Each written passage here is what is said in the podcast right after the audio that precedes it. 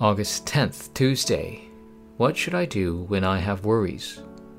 If you pretend to be unaware of problems that have accumulated before you, is that truly enjoying the gospel? Just because Jesus Christ has solved all problems doesn't mean that you must stop being concerned. Asking what is God's will in front of problems and difficulties, or grumbling, why is God doing this to me, represent two completely different spiritual conditions. You just need to discover the reasons why God allows wealth and poverty, raises and lowers, and saves and banishes people. Hannah's 237 movement. 1 Samuel chapter 1 verse 10. She was deeply distressed and prayed to the Lord and wept bitterly. People based on their own experiences become aware of situations and understand others. Previous experiences and prior knowledge may be useful.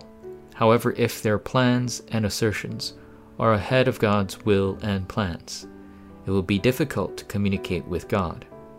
How can you pray to connect with God? Number one, Hannah's prayer. Prayer is asking questions regarding God's absolute plan and his time schedule to fulfill it. Through Sunday worship and daily meditation time, you must continue to seek what God needs. There was a time when Hannah grumbled and moaned, why others had sons and she didn't. Hannah's prayers completely changed after learning that there were many sons belonging to this house and that family, but there weren't any Nazarites who knew about God's power to save the nation. Number two, Samuel's prayer.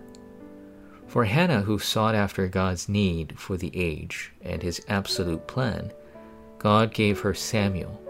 From early childhood, Samuel was separated from his mother and lived in the temple where he lied down next to the Ark of the Covenant and heard God's voice. From a humanistic point of view, it wasn't easy. In fact, it seemed like an unreasonable decision that went beyond common sense. But God saved the nation and the age through Hannah and Samuel. For you who know God's absolute plan, keep in mind that you've been called as the Hannah and Samuel of this age. God is still looking for people of prayer will become strong pillars of churches and devoted supporters of pastors. Dear God, please use me in the work that you desire.